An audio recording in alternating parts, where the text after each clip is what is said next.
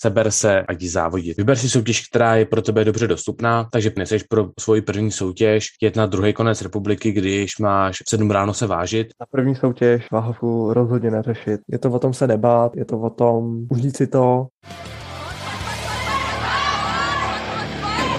A pokud je to platný, Tak a já bych vás chtěl přivítat u šesté epizody našeho podcastu. Dneska se zaměříme na závody. Budeme na toho mluvit z pohledu mýho. Já jsem Petr Štefan a momentálně jsem dokončil svoji první oficiální soutěž a se mnou je tady Tomáš Merhout. Čau, já jsem Tomáš, já mám za sebou momentálně odjetou druhou kompletní sezónu celového trojbe pod IPF, pod českou odnoší. A to znamená, že mám teďka nějakých šest závodů za sebou. Dobrá. A dneska, co se, co se bude řešit, co nám vyhovuje na závodech, přesně se podíváme na to, jak vybrat závody, váhovky, jak přesně vybrat pokusy, výživu a podobné. Takový závodnický speciál, co bude sloužit jako takový návod, co nám přijde podstatný vědět a co nám osobně by pomohlo vědět při naší první soutěží. První téma je, jak si vyloženě vybrat soutěž.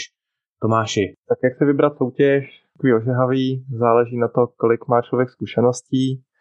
Pokud je člověk úplný nováček, je lepší vybrat si nějakou malou soutěž, kde ve výsledku o nic nejde, jenom se seznámit s pravidlama, s tou federací, jak, eh, jak ty závody fungují, jak to tam vypadá, jaká atmosféra, co čekat, co ne, co naopak třeba nečekat. Pokud je člověk zase zkušenější, už má něco málo odzávoděno, tak jednoznačně chce závodit už ty hlavnější závody, což může být mistrovství Čech, po případě mistrovství Moravy, mistrovství České republiky. Eh, pokud ho baví benče, tak otevřený mistrovství České republiky v benchpressu a pokud je zase už na nějakém jako top levelu, tak si myslím, že jako Evropa, po případě svět, když na to výkonnostně má. Ale na to se musíš kvalifikovat. Přesně. Já bych prostě řekl, vyber si soutěž. Vyber si soutěž, která je pro tebe dobře dostupná, takže pravděpodobně neseš pro svoji první soutěž jet na druhý konec republiky, když máš v 7 ráno se vážit. To asi není úplně jako to, co chceš jako svoji první soutěž. Jako první soutěž bych prostě řekl, podívej se něco, co je 10-12 týdnů od té doby, co se na to koukáš a hlavně vyber si soutěž. Z mýho pohledu, já jsem hrozně dlouho čekal na to, než budu soutěžit, ale furt jsem to odkládal, protože si říkám, hele, až dřepnu 200, až dřepnu 250, až dřepnu 300, až dřepnu 400 a takhle se to bude furt posouvat a nikdy nakonec závodit nebudeš. Co podle tebe ohledně váhovky, protože každý máme, no většina z nás bude na rozmezí nějaký váhovky, si říkáš, můžu přibrat 5 kg, můžu schodit 10 kg, něco takového, co by si ty řekl na první soutěž?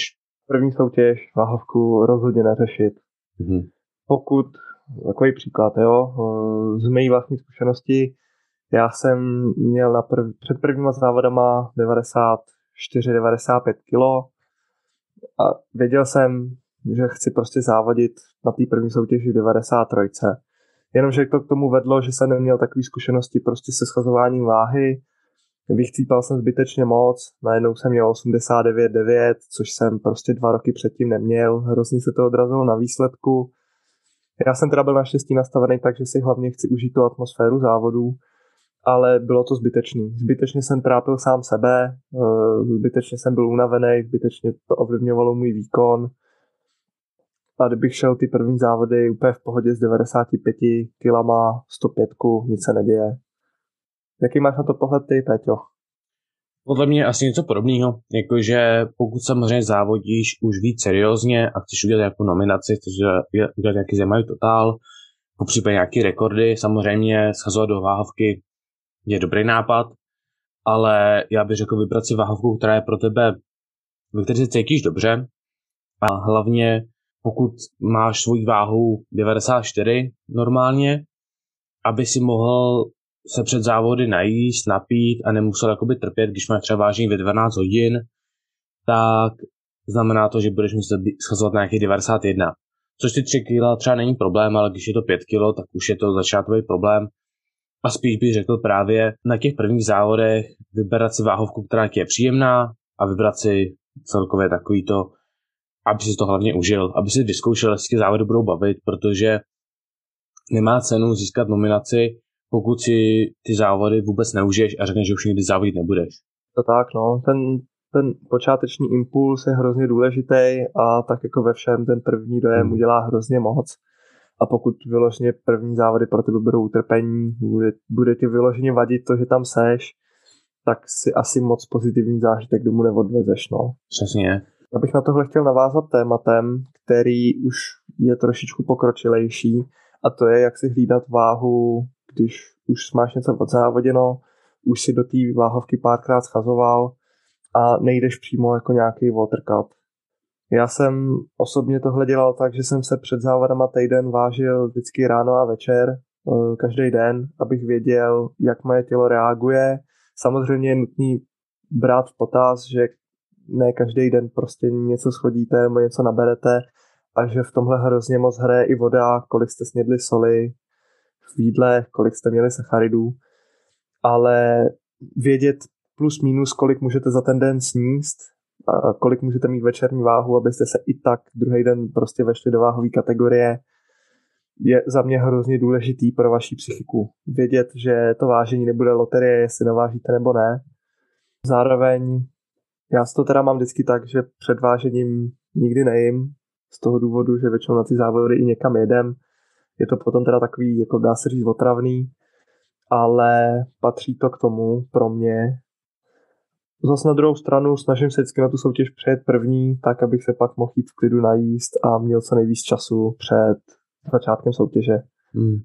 Tohle, jak říkáš, tak pro mě tady to bylo jiný, protože naše soutěž byla rozdělena na, na dopolední a odpolední skupiny, takže moje vážení začínalo ve 12 hodin a s tím, že to byla prostě, s kým jsem tam musel dojet, tak jsem prostě věděl, že bude to znamenat, že buď budu momentálně, stávám někdy kolem 6. 7. tak buď budu 5 hodin bez jídla a bez vody, a nebo prostě trochu schodím. Takže já jsem trošku stahoval, neřešil jsem to jakoby nějak extrémně, jakože bych potřeboval stát nějak moc, ale ráno jsem se prostě zvážil, protože jsem věděl, že budu očekávat být někde mezi 100, 103 a 104 kilama, jsem závodil pod 105, takže jsem navážil 103,6, tak jsem pak říkám, hele, v pohodě, tady navážil jsem si vodu, navážil jsem si jídlo, vyloženě všechno, co šlo jakoby do mě, jsem se navážil a pak prostě, když mi kámoš vyzvedával, tak jsem věděl, hele, tady mám v tomhle shakeu mám 550 ml, to je to, co můžu vypít a pořád navážím. Jo, pak, jsem, pak jsme dojeli na závody, a jsem se potřeboval dojít na záchod, tak říkám, hele, dobrý, už vím, že jsem absolutně navážil, protože jsem to počítal s tím, že i když byl tak vystresovaný, že vůbec se mi na záchod chít nebude. Takže nakonec jsem navážil úplně v klidu a všechno. Z toho bych rovnou přesunul se na další téma, který podle mě k tomu se velmi váže a hlavně se váže k tomu, jak si užít závody. Vím, že s Tomášem máme jiný trochu názor. Za mě to je handler, to znamená někdo, kdo jede s tebou, kdo ti hlídá pokusy, kdo ti hlídá mobil, kdo ti pomáhá ze všem, prostě takový nějaký jako tvůj poskok na těch závodech. Za mě určitě tenhle člověk je, ti hrozně pomůže, pokud máš samozřejmě někoho, kdo je relativně jasný schopný. Takže já jsem tam takhle měl mýho kamaráda, který nejenom, že byla hrozná výhoda, že mi tam dovez, což bylo pro mě úžasný a hrozně mi to pomohlo a hrozně mi to ušetřilo spoustu stresu a všeho, ale zároveň relativně mi hlídal pokusy, relativně jsme prostě jakby spolu všechno řešili, takže říkal, hele, to se chybalo super, zároveň ten člověk ji může hlídat, jakože hele, máš čtyři lidi před tebou, jo, takže prostě v některých, na některých závodech, třeba to bylo na těch mých, tak nehlásej, kdo je další, takže já jsem mu vždycky říkal, jsme si ukazovali, jakože, hele, kolik lidí ještě přede mnou, jo, jsi další, nejseš další, ještě máš jednoho, takhle, abych se na to mohl připravit a zároveň mi to umožňovalo zůstat v mojí zóně a já jsem vlastně co dobu tam měl sluchátka a vůbec nic jsem jakoby nevnímal, krom, krom toho, že on mi vždycky jako ukázal, hele, máš dva lidi.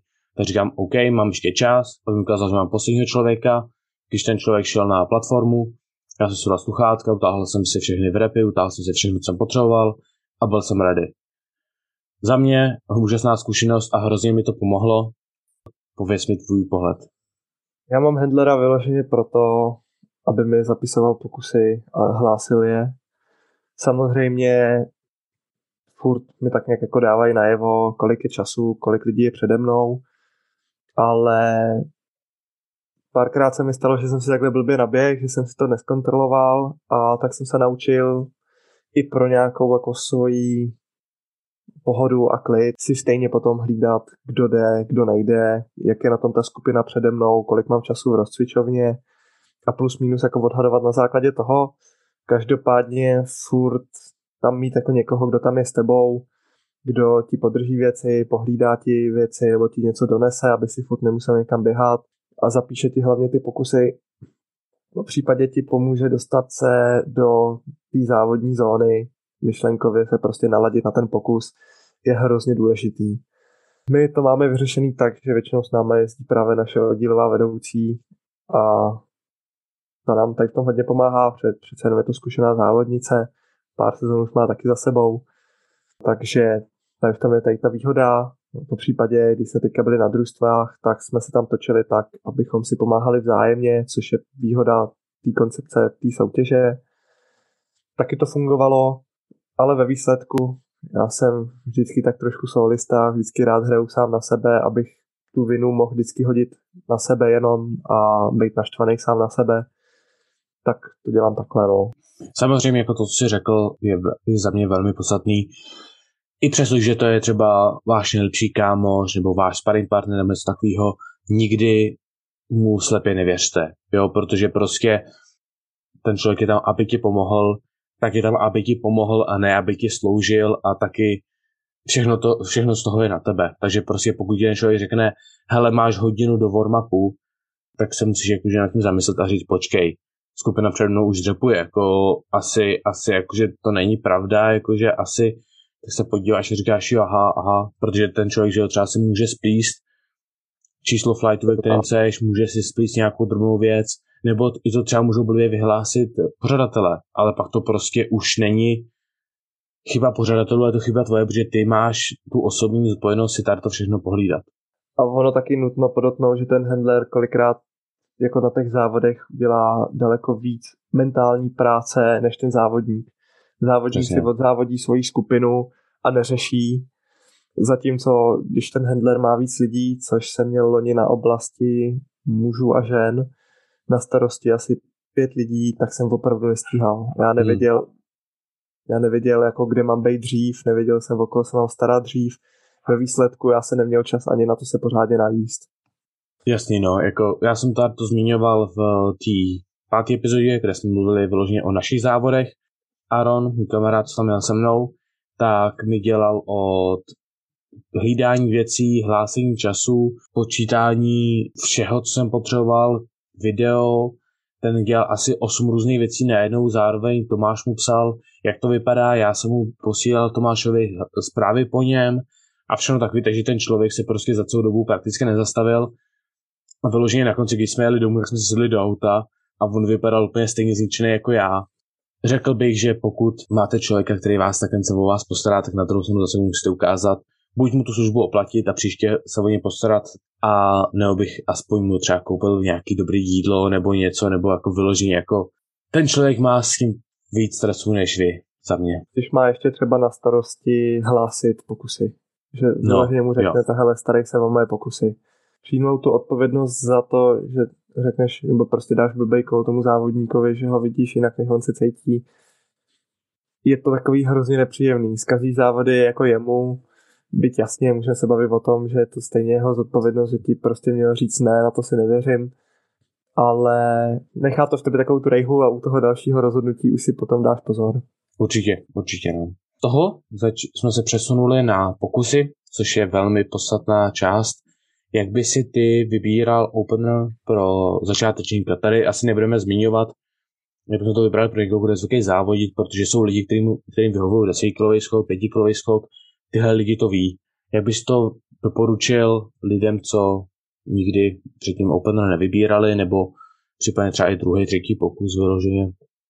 Ale ten základ pro začátečníka by měl být takový, že to dřepne naprosto kdykoliv, naprosto jakýmkoliv vybavení nebo klidně i bez vybavení, aby měl ten pokus jistý.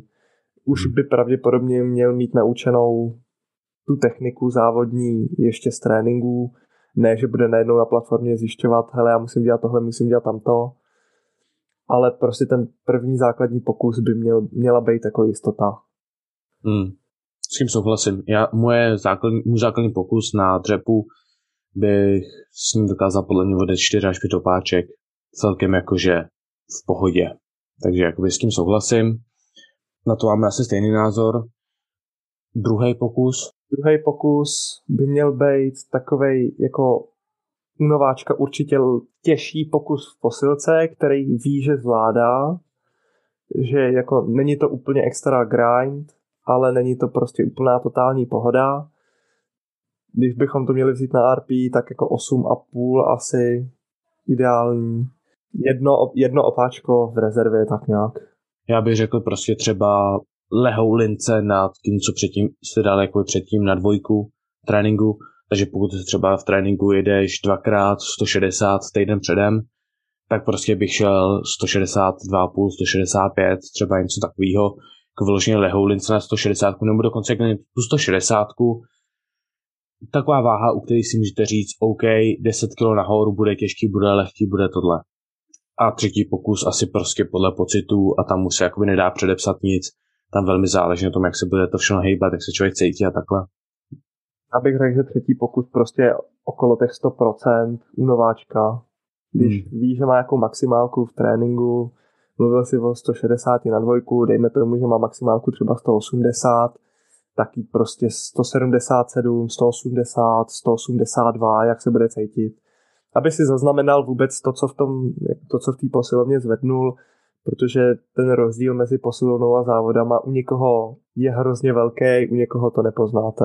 Ten rozdíl hodně záleží na tom, jak vybavení používáš. Jestli používáš bumpery, jestli používáš závodní kotouč, jestli používáš závodní osu, jestli používáš spěračskou osu, tohle všechno bude hrát roli. Já bych řekl, že ten třetí pokus se dá celkem jednoduše odvodit od toho, jak se cítíš u druhého pokusu a u toho, jak vypadaly tvoje poslední singly v posilce. Takže třeba no. já jsem šel poslední single v posilce 225, takže bych měl jít, a bylo to v pohodě, takže bych měl jít něco těžšího na třetí pokus na dřep. Ohledně jídla, pití, suplementů, začneme asi s výživou, začneme vyloženě s jídlem. Jestli by si doporučil vysokou bílkovinu, vysoký sacharidy, něco takového, nebo jestli by si doporučil nic special, jak to máš ty? Ale neřešit, totálně neřešit. Neudělat tu chybu, kterou jsem udělal já na první dvě závody, že jsem si navařil hromadu jídla. Nemáte na to chuť, nechcete to jíst, nemáte na to pořádně ani prostor, to tělo je jako furt v nějakém stresu, kdy se dostává nejdřív jo, do toho závodního tempa, pak se z toho vyklidňuje, pak nevím, máte třeba 20-30 minut v okno, kdy jste relativně v klidu a musíte znova do rozcvičovny a během těch 20-30 minut jako nechcete mít plný břicho, kde budete trávit jídlo hmm. ještě hodinu potom. E, určitě bych se vyhnul nějakému většímu množství tuku, nějakému většímu množství bílkoviny, to tělo to prostě ten jeden den přežije, to v případě to můžete doplnit potom. E, na začátek dne bych doporučil něco, co do sebe rychle dostanete, dostat, rozmíchat si třeba nějaký gainer, udělat si misku s ovocem, dát si banán, dát si nějaký prostě bobule, jako jsou maliny, jahody, něco takového, co prostě jako sníte na jedno hltnutí, ani o tom nevíte.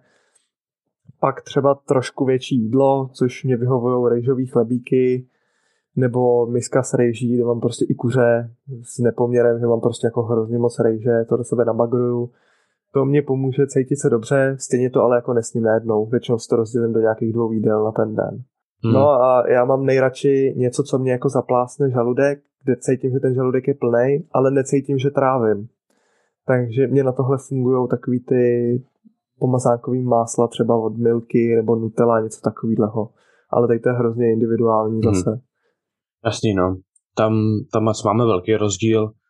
Co se týče mě, tak já jsem se sebou vzal nějakou baby rice, což je jako něco jako korpičková kaše, něco takového v Česku. Vzal jsem si sebou svoje normální jídlo, co mám, protože já mám vždycky kolem třeba 215 gramů vařený rejže, nějakých třeba 220-215 gramů surového kuřete a směs zeleniny, což většinou dělám, protože jako, že naházím prostě různou zeleninu od zelený až pak papriky a takovéhle věci, že si prostě dělám vždycky směs, což je prakticky každý den, takže vím, že to trávím dobře, vím všechno. To jsem si vzal s sebou jakože povážení, povážení jsem z toho snědl prostě půlku, pak, zbyt, a pak zbytek dne jsem vyloženě tam držel spíš sacharidy, jak si říkal, asi jsem se vyhnul bílkovině, asi úplně není zapotřebí, asi jsem se vyhnul tukům, ty taky úplně nejsou zapotřebí. Samozřejmě vyhnout znamená, nebudeš je uměle přidávat. Pokud má jídlo nějaký tuk, neřekneš prostě nedám se do sušenku, protože má víc tuku, to tě v reálu nezajímá. Já jsem měl sebou, tak jsem měl nějaký brumíky, měl jsem sebou nějaký cereálový sušenky, něco jako třeba Nestlé v Česku nebo takovéhle věci ale měl jsem sebou nějaký proteinové tyčinky, jsem si dal jednu proteinovou tyčinku jenom prostě mezi dřepem a benchem, jenom protože vím, že mi to trošku víc zasytí, jakoby než jenom ty sacharidy, a jenom protože jsem chtěl mít trošku jako něco v břichu, ale v reálu bych řekl, že spíš pokud něco, tak nějaký sacharidák nebo takovýhle, ale k pití se dostanem až za chvilku. A jak si říkal, asi úplně ty celkové kalorie za ten den nás nezajímají, Chceme prostě, aby si cítil se nějak najedený, ale to, že Steffi Cohen řekne, že jí tohle, neznamená, že ty máš jíst to stejný, protože prostě to je něco, co vyhovuje jí a já bych s jídlem neexperimentoval. Ne v takovýhle podstatný den. Tak, a jak jsme už to naťukli, co je tvůj pohled na pití? Nebudeme to teď řešit před závody, před vážením, protože tam samozřejmě záleží, kolik váhy si můžeš dovolit, ale co by si doporučil pít třeba v průběhu, jestli by si doporučil držet vysokou vodu, nízkou vodu? Tam je to zase hrozně individuální. Mně nevyhovuje pít za stolik, já to řeším tak, že si udělám do shakeru normálně mix nějakých minerálů, takže si napustím půl shakeru vodou, dám si tam nějaký hořčík, rozmíchám do toho nějaký rehydratační minerální pytlíčky, třeba jeden, dva, to si vypiju jako takový první pití dne, abych do sebe dostal zase nějaký prostě minerály navíc. Klidně do toho přidám i špetku soli kvůli křečím a podobně a trošku i drastlíku. Potom už to dopijím vodou. Já nemám rád minerálky, úplně mě nedělá dobře perlivá voda, většinou potom chodím na záchod víc než bych chtěl. Některým lidem to nevadí, ať to, to klidně pijou. Zároveň já úplně nej, nikdy mi nechutnala tak moc kola nebo nějaký takovýhle pití. Musím mít na to vyloženě chuť, ale zase není problém to pít, jsou to nějaký kalorie navíc, nějaký cukr navíc, který vás potom může víc nabudit v kombinaci s tím vším.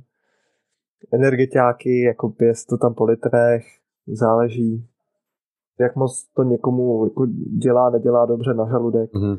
Je to o tom pozorovat se před těma závodama i mít nějaký své typy, a na těch závodech dělat ve výsledku to, na co jste zvyklí dlouhodobě. Nejhorší, jak jsi to zmínil u stravy, je udělat nějakou jako jednorázovou změnu, kterou děláte na závodech poprvé a vůbec nevíte, jak na to budete reagovat. Je to loterie, jestli si to dobře sedne, jestli to vyjde tak, jak má, nebo jestli skončíte v křečích na záchodě, místo na závody, na závodě na platformě. Jako. Jasný, to je přibližně podobné, co s kým já souhlasím. Já třeba vím, že jak jsem to počítal, já jsem to vlastně počítal dneska ráno s tebou, tak já jsem celkově za můj závodní den jsem vypil 5,5 litru, což je dost, ale zase na druhou stranu já jsem zvyklý pít někde mezi 3-4 litry za den minimum. Takže jakoby já celkově rád hodně piju, já většinou, když jdu na trénink, tak já vím, že většinou vypiju Monstra nebo, nebo jak energikák, protože vím, že mi to prostě je mi to příjemný, že mi to jakoby nastaví hlavu spíš než cokoliv jiného pak si vypiju třeba dalších 300 ml, co je můj pre-workout, kde mám svoje minerály a celkově jakoby takové ty složky, které vím, že mi pomáhají k průběhu tréninku. A pak během celého tréninku popijím vodu, kde mám 1,5 litrovou flašku a většinou třeba aspoň dvě třetiny té flašky vypiju, takže já třeba v průběhu tréninku jeho klasického, co je třeba hodinu, hodinu a půl, dvě hodiny, tak vypiju něco kolem litru a půl až dvou litrů takže já jsem celkově zvyklý pít hodně na tréninku, takže já jsem i na závodech jsem hodně pil, co třeba vím, že mi funguje dobře, tak já jsem využil brusinkový džus.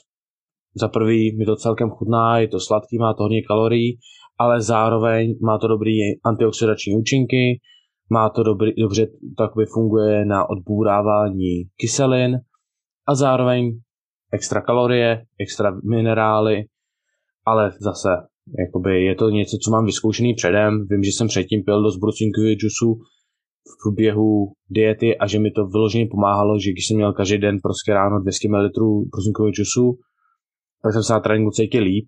Takže zase něco, co mám vyzkoušený, dal jsem si svého monstra, asi bych se vyhnul bublinkovým pitím, co si třeba říkal, zmiňoval tu kolu a takhle, protože když se toho vypije třeba ten litr a půl, vzhledem k tomu, že ještě se to pak stáhne tím páskem a vším, tak pak to může působit, že se nadýmáš, ať už se týče prdění krkání, tak ale prostě celkově to může působit, že máš nafouklý, nafouklý břicho a to prostě jako úplně se ti nechce.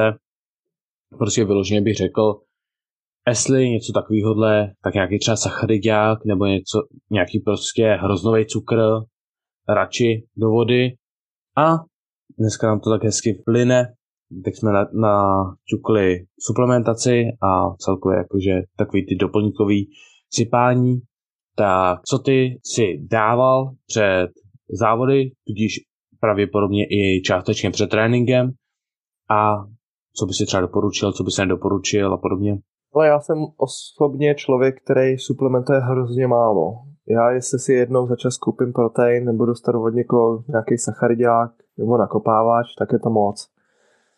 Určitě jsem si před závadama zvyknul na to dodávat tělu víc kofeinu. Už jenom z toho důvodu, že já jako nemám nějak jako velký dávky kofeinu celoročně. Já, jsme to počítali spolu, mám 80 mg kofeinu jako na týden, což jsou jako tři kávy, dá se říct. Přesně. A to ještě musí být jako opravdu kávy. Ale jo, jako dodávám ten kofein, eh, pomaličku zvyšuju dávky, abych na těch závodech, když si dám větší množství, na to nereagoval úplně blbě. Zvyknul jsem si na tu kombinaci kofein nikotin, protože mám větší soustředí na ten trénink a větší drive, což pro mě bylo ke konci hrozně důležitý, abych se vůbec jako dokopal na tom tréninku odjet ty váhy, co jsem měl v plánu. A na závodech jediný, co přidávám, tak to jsou ty minerály, které vím, že mě fungují dobře. Už i vzhledem jenom tomu, že jsem byl dlouho v dietě, to tělo bylo takový jako vyždímaný a vím, že já nemám problém do sebe potom natáhnout třeba kilo a půl vody jenom za tu dobu, než se navážím a jdu na platformu. Hmm. A cítím se potom líp, necítím potom takový jako vodnatý žaludek, že by mě to tlačilo. Zároveň je to ale zase dokáže zaplácnout a necítím takovou bolest ve svalech, což je pro mě jako to klíčový. Takže tady zase vidět, jaký máme rozdíl v přístupu. Já jsem v Česku celkově taky držel minimum suplementace celkově, pak když jsem se přesunul do Anglie a hlavně když jsem pak začal už vydělávat víc, tak už pro mě finanční rozdíl není tak velký, jako jestli mám suplementaci nebo ne, protože samozřejmě tady v poměru to, co vydělám za hodinu, je ta suplementace levnější, takže pro mě není takový problém dát pár stovek za určitý suplementy. A spíš jsem na to začal koukat stylem, jakože co by mi mohlo pomoct, nebo třeba co mi uškodí, protože mám dost jednotvárnou stravu, i přestože držím hodně, hodně zeleniny a hodně celky jakoby takovýchhle stravých věcí, tak stejně to je většinou, že mám dost podobné věci. To znamená, že věřím, že jsou určitý složky výživy, které mi třeba chybí. Co se týče závodu ta, nebo celkově tréninku, tak já mám víc věcí, co dávám, tak já samozřejmě já dávám, každý den dávám dostatek kreatinu, protože prostě tam je ukázáno, že kreatin má dobrý účinky. Pak vyloženě celkově do suplementu uděláme speciální epizodu, kde vyloženě probereme jednotlivý účinky dopodrobna, protože o kreatinu se dá bavit 20 minut a vím, že bychom se o tom dokázali bavit tady ještě díl s tím, jak my často utíkáme od tématu, ale každopádně stejně jako to máš, já jsem měl určitý minerály a electrolytes, já mám koupený předpřipravený prášek, který má tak všechno v sobě, abych nemusel řešit jakože extra sůl, extra tohle, extra tamto, abych zbytečně se s tím nemusel strachovat, takže já jsem ráno jsem dal trošku víc soli, než většinou dávám, přestože většinou solím dost. A připravil jsem si kombinaci toho, co používám normálně, takže já normálně před tréninkem dávám taurin, dávám citrulin, dávám právě že nějaký ten monster, dávám čas od času L-karnitin, čas od času beta-alanin, tyhle dvě jsou takové jakože spíš jakože jen tak jakože pro pocit. Co se týče ostatních věcí, tak tam už je toho minimum. Samozřejmě, jak jsem předtím zmiňoval, já dávám dost kofeinu a nikotinu. no, nikotinu není za stolik, ale kofeinu je dost. To je tím, že jsem prostě na to cyklej a vím, že mi to je příjemný. Na druhou stranu jednou za čas vždycky udělám kofeinový deload, abych právě, že to tělo dlouhodobě nepře- nepřetěžoval, ale zase na druhou stranu poslouchám tělo. Vím, co jsou negativní účinky a negativní znaky toho, že už máš moc kofeinu, takže na to si dávám pozor. Ale zároveň kvůli tomu stejnému jsem nevydával kofein před závody, protože jak jsem zvyklý na celkem velké dávky, kdybych dal týden, kdy jsem netrénoval bez kofeinu, tak bych pravděpodobně pak si dal svoji normální dávku a už bych cítil velký rozdíl, takže jsem i tak jsem držel prostě jednou za dva dny prostě nějaký monster nebo nějaký energikák nebo něco takového, abych prostě byl furt zvyklý na svoji dávku kofeinu, takže tam jakoby jsem nic neměnil ohledně suplementace, ale jak jsem řekl, kreatin, elektrolyt, minerály, beta-alanin, citrulin a taurin. Původně jsem si sebou chtěl vzít ještě na závody protein, abych měl jenom extra, kdybych něco potřeboval, ale na tom se vůbec, jsem se to vůbec nedostal. Ale samozřejmě měl jsem ještě dotační vitamíny a měl jsem k tomu ten brusinkový juice, co jsem měl litr brusinkového juice, tam to je prostě zase další spousta minerálů a mikrovyživin, která je podstatná a zároveň si to bral jako sacharidák. jsme zapomněli na jednu takovou tabletku štěstí, Brufen. To podle mě není něco, co by si měl dávat jenom proto, abys to dával. Pokud máš nějakou bolest, která víš, že je způsobená něčím, co se nezhorší cvičením, takže pokud třeba víš, že máš bolest tenisových loktů a víš, že, že to je prostě problém, víš, že to prostě srovnáš, až skončíš dřepy, ale víš, že teď si prostě nemůžeš dovolit strávit 14 dnů nedřepováním a celkově ulevováním tomu a posilováním zároveň, tak prostě za mě si můžeš dát brufen na závody. Ale určitě bych nedoporučoval dávat před tréninkem jenom protože tě bolí kolena, když děláš tohle a tamto, protože každá bolest je, že tělo něco říká. Ty si říkal, že brufen máš rád před těžkým, velmi těžkýma tahama na závodech, že ti pomůže vypnout hlavu. Já takovýhle pocit třeba z toho vůbec nemám. Já absolutně necítím rozdíl, jestli mám brufen, paralen a takovéhle věci krom toho, že mě nebolej takový ty moje bolístky, což mě na druhou stranu možná trošku rozhazuje, protože já jsem zvyklý, že prostě když se zahřívám, tak mě tady to bolí, tam to mě bolí a pak dva, tři sety ve warm-upu mě to přestane bolet, protože se ty svaly už zahřejou. Já si ten Ebalgin dávám z toho důvodu, že za prvý mi to pomůže naladit se třeba na ten rytmus hudby, který poslouchám ve sluchátkách a tím se dostávám celkově do té zóny na ten tah. To je jedna věc a ta druhá, co je to hlavní, tak je, že když už se blížím nějakému jako svým poslednímu warm-upu, tak vím, že dost velkou pravděpodobností budu mít nějakým způsobem přetížený záda ze dřepu, z benče z mostu a už je to takový nějaký faktor, který mě může limitovat. Vím, že toho Ibalginu určitě nemůžu dávat moc z jednoho, jednoho toho hlavního důvodu a to je potom vliv na srdce. Je to takový jako tichý zabiják, hodně lidí si to neuvědomuje, dává si to jak bombonky, prostě lentilky na zdar, ale ten vliv na to srdce je potom hrozně velký. Plus ještě k tomu přičíst ten nápor, který tam je na závodech a ta další věc je, že celkově ve velkém množství kombinace prostě kofein, nikotin a ten ibalgin mě nedělá dobře a už se cítím zase spíš vykolénej. Hmm. Veškerá tato suplementace je mířená pro zdravého člověka. Pokud máš slabý srdce, pravděpodobně bych nedoporučil dávat tam stimulanty. Pokud máš tuhle chorobu, tam tu chorobu, nebo jenom tady tu část organismu, která nefunguje úplně dobře, nejsme doktoři, nevíme a hlavně je to mířený pro větší počet posluchačů, takže já nevím, jestli Franta z Horní Dolní může, reaguje dobře na kreatin, nebo jestli bude náhodou mít slabý srdce a uslyší moji dávku kofeinu. Kofein neměl, co, co se týče rok dlouhej, a pak si řekne, hele, Petr měl 1,1 gramu kofeinu v průběhu celého závodního dne, to znamená, že já dám to stejný, protože jeho tah byl dobrý a pravděpodobně ten člověk, jeho srdce to nezvládne, protože já jsem na to zvyklý, to znamená, že moje tělo toleruje kofein mnohem líp než třeba Tomášovo. Kdy Tomáš měl stejný počet kofeinu, co já, a celkově moji suplementaci na závodech pravděpodobně si závody neužil, protože by ho svědilo celé tělo, ať se týče beta-alaninu, nebo se týče kofeinu, který by tepal 250. To tak, Tady no. to samozřejmě všechno naše, co nám funguje. A zase zkuste to prostě v tréninku, pokud někdy. Pokud jste nějaký takový special, že máte něco špatně, zeptejte se svého doktora nebo si udějte svůj research nebo něco takového, protože tady to se vás nemůže týkat. Já bych tohle to téma celkově uzavřel tím, že bych řekl, čemu se na závodech vyhnout, co se týče suplementace. Nechcete žádný nakopávače na bázi toho, že se budete prokrvovat, budete takový mm-hmm. ty mhm. pumpy, protože napumpovaný zpřímovače s hamstringama je ta nejhorší, nejhnusnější věc, která se vám v ten den může stát. Přesně, přesně. Co to máme dál, Peťo? Já bych se rád zmínil ještě o průběhu a pravidlech. To shrem dohromady. Asi je logický, že pokud závodíš v GPC a nebo IPF, tak je to rozdíl a musíš se podívat na to, co, co je doporučený.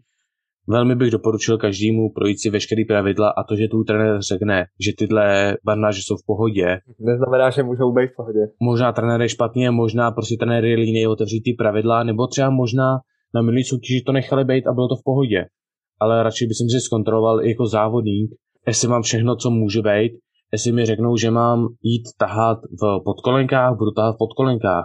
Jestli mi řeknou, že mám jít benchovat bez knee sleeves, tak prostě půjdu bez knee sleeves. Pokud mi řeknou, že mám mít na sobě dres, tak nepřijdu v teplákovce. to tak? Jako je to prostě takový, že ty pravidla si musí člověk přečíst dopředu, aby se za prvý na to chceš natrénovat, ale za druhý chceš mít to připravené, jakože jsou závody, kde ti dovolej mít baby powder na nohách a jsou závody, kde ti řeknou třeba, že to je špatně. Jo.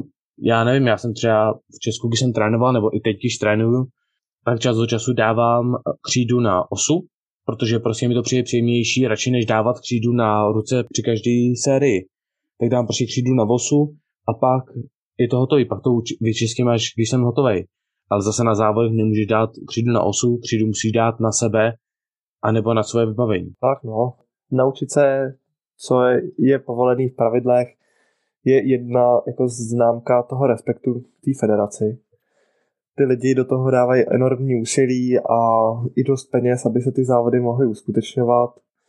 Ve směs ty republikový oblastní závody tak jsou zadarmo, pokud se nejedná o nějaký pohárovky pořádaný jakožto nějaká exibice, což je taky jako takový plus pro ty závodníky tak si aspoň jako vašme toho, že ty pravidla jsou volně dostupný, ten seznam vybavení, který je certifikovaný IPF, je taky volně k dispozici, nedá to ani takovou práci to zas najít.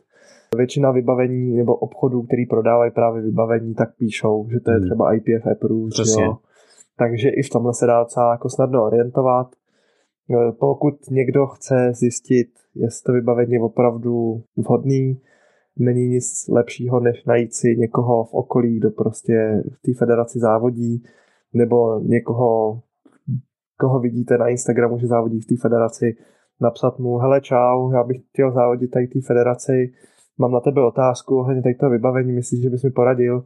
Zase jako většina lidí si myslím, že když ní budete slušný a nepošlete ho rovnou jako přitom do píči, když se něco stane, nebo vám prostě neodpoví, tak vám milé rádi pomůžou. Asi tak. A já jsem třeba psal e-mail vyloženě na vedení té mojí oblastní, že tady, tady je rozdělený vyloženě, že asi bych tomu řekl, každý kraj, víceméně Británie má vlastní, má vlastní jakoby podfederaci nebo vlastní takový, jakoby, že co je zaštiťuje. A, a ty právě, že Tarta, jakoby, Tarta skupina vždycky vypisuje ty soutěže a hlídá je a všechno tady to a já jsem prostě jim napsal, napsal jsem jim e-mail, za dva dny mi odpověděli, jo, vyřešili jsme všechno, co jsme potřebovali a myslím si, že jako většina federací píše a napíše jako, že jo, je, ne, není. A pak, i kdyby to bylo špatně... To tak, je to o tom lidském přístupu. Hmm, je to asi, asi bych to takhle shrnul, jakože prostě pokud uděláš svoje due diligence, pokud prostě si přešeš pravidla, všechno. Ale tak, tím bych asi schrnul naše takovýto do and don'ts na závodech jednoduše nic neskoušet, jednoduše všechno si zařídit dopředu, zjistit dopředu, nechceš objednávat dva dny předem nové boty, protože si zapomněl objednat nebo něco takového, všechno si to chce připravit dopředu. Chtěl si to dopředu vyzkoušet, klidně vyzkoušet nějaký i mock meet. Když máte čas, když víte, že budete chtít závodit v průběhu roku, tak si prostě udělat lehký pík, ať víte, jak reagujete na deload, protože třeba Tomášovi vyhovuje 3 až 4 denní. My jsme teď zjistili, že mě vyhovuje ten delší. Já jsem měl vlastně 11 dnů od posledního těžkého tréninku do závodu a hlavně bych asi řekl, jděte si to užít. Řekněte si, co byste chtěli za totál, ale na druhou stranu to neberte jako, že je to nutnost, protože třeba já jsem nezískal ten totál, co jsem chtěl, ale na druhou stranu jsem byl velmi spokojený s tahem. Byl jsem velmi spokojený s tahem, byl jsem spokojený s benchem relativně a byl jsem spokojený s dřepem. Takže já jsem celkově jakoby šťastný, jo, asi bych to takhle nechal. Já bych na závěr řekl, že ta naše liftevská komunita je dost taková přátelská, otevřená. Rádi vždycky vidíme někoho nového, nebo aspoň jako většina z nás, tak myslím. A určitě to stojí za to zkusit. Není problém se vždycky s někým dohodnout, zjistit co a jak. I v té rozcvičovně jako nejsou tam žádný nějaký jako rivality a jestli jsou, tak nejsou nějakým způsobem prostě jako otevřený a ty lidi spolu vycházejí. Přijde za mnou klučina, který dřepuje, nevím, o 50 km než já, jestli si se mnou může dát varma, říkám, jo, v pohodě, dáme tam tvoji vejšku, dáme tam váhu, kterou chceš, já si to pak nahážím zpátky. A to hmm. samý já, když za někým přijdu třeba s benchem, eh, teďka na družstvech jsme byli spojení tak, že byli vlastně supry, to znamená na 120 plus, s 93 a lehčíma jako spojený ve skupině. Když ti supra otvírá dřep na 280, co máš jako dělat, že jo? Za nima hmm. prostě přijít musíš a vyšli jsme si stříc, vyšli jsme si prostě úplně v pohodě. Dalo se to. Úplně stejně u mě. Je to o tom se nebát, je to o tom užít si to, získat tu pozitivní zkušenost, kterou z toho asi všichni chceme, úplně se vykašlat na to, jak dopadnu. Reálně jako stejně to děláme, protože ten sport nás baví, to je ten hlavní důvod. Přesně, tím jsme to asi schrnuli. Pokud máte nějaké vyložené otázky, pokud jsme něco zapomněli zmínit, určitě budeme rádi, když nám dáte vědět. Myslím si, že ať já nebo Tomáš, když nám napíšete na Instagram, tak se pokusíme pomoct a pravděpodobně většinu takových těch základních otázek budeme vědět, nebo aspoň budeme schopný říct jako hele, jdi sem, podívej se sem, napiš tomuhle, nebo takhle. To vám přímo ty informace potom poskytnou, když to budeme mít někde po ruce. Přesně, přesně. Dobros. Tak a my vám děkujeme za poslech naší další epizody, kterou jsme si pro vás společně s Petrem připravili. Můžete nás sledovat na Instagramu Max Paverček, eh, najdete nás taky na YouTube a více informací se dozvíte v popisku téhle epizody. Budeme tam mít odkaz právě na naše sociální sítě, ať máte s naší prokliky. No a my se na vás těšíme u další epizody a čus.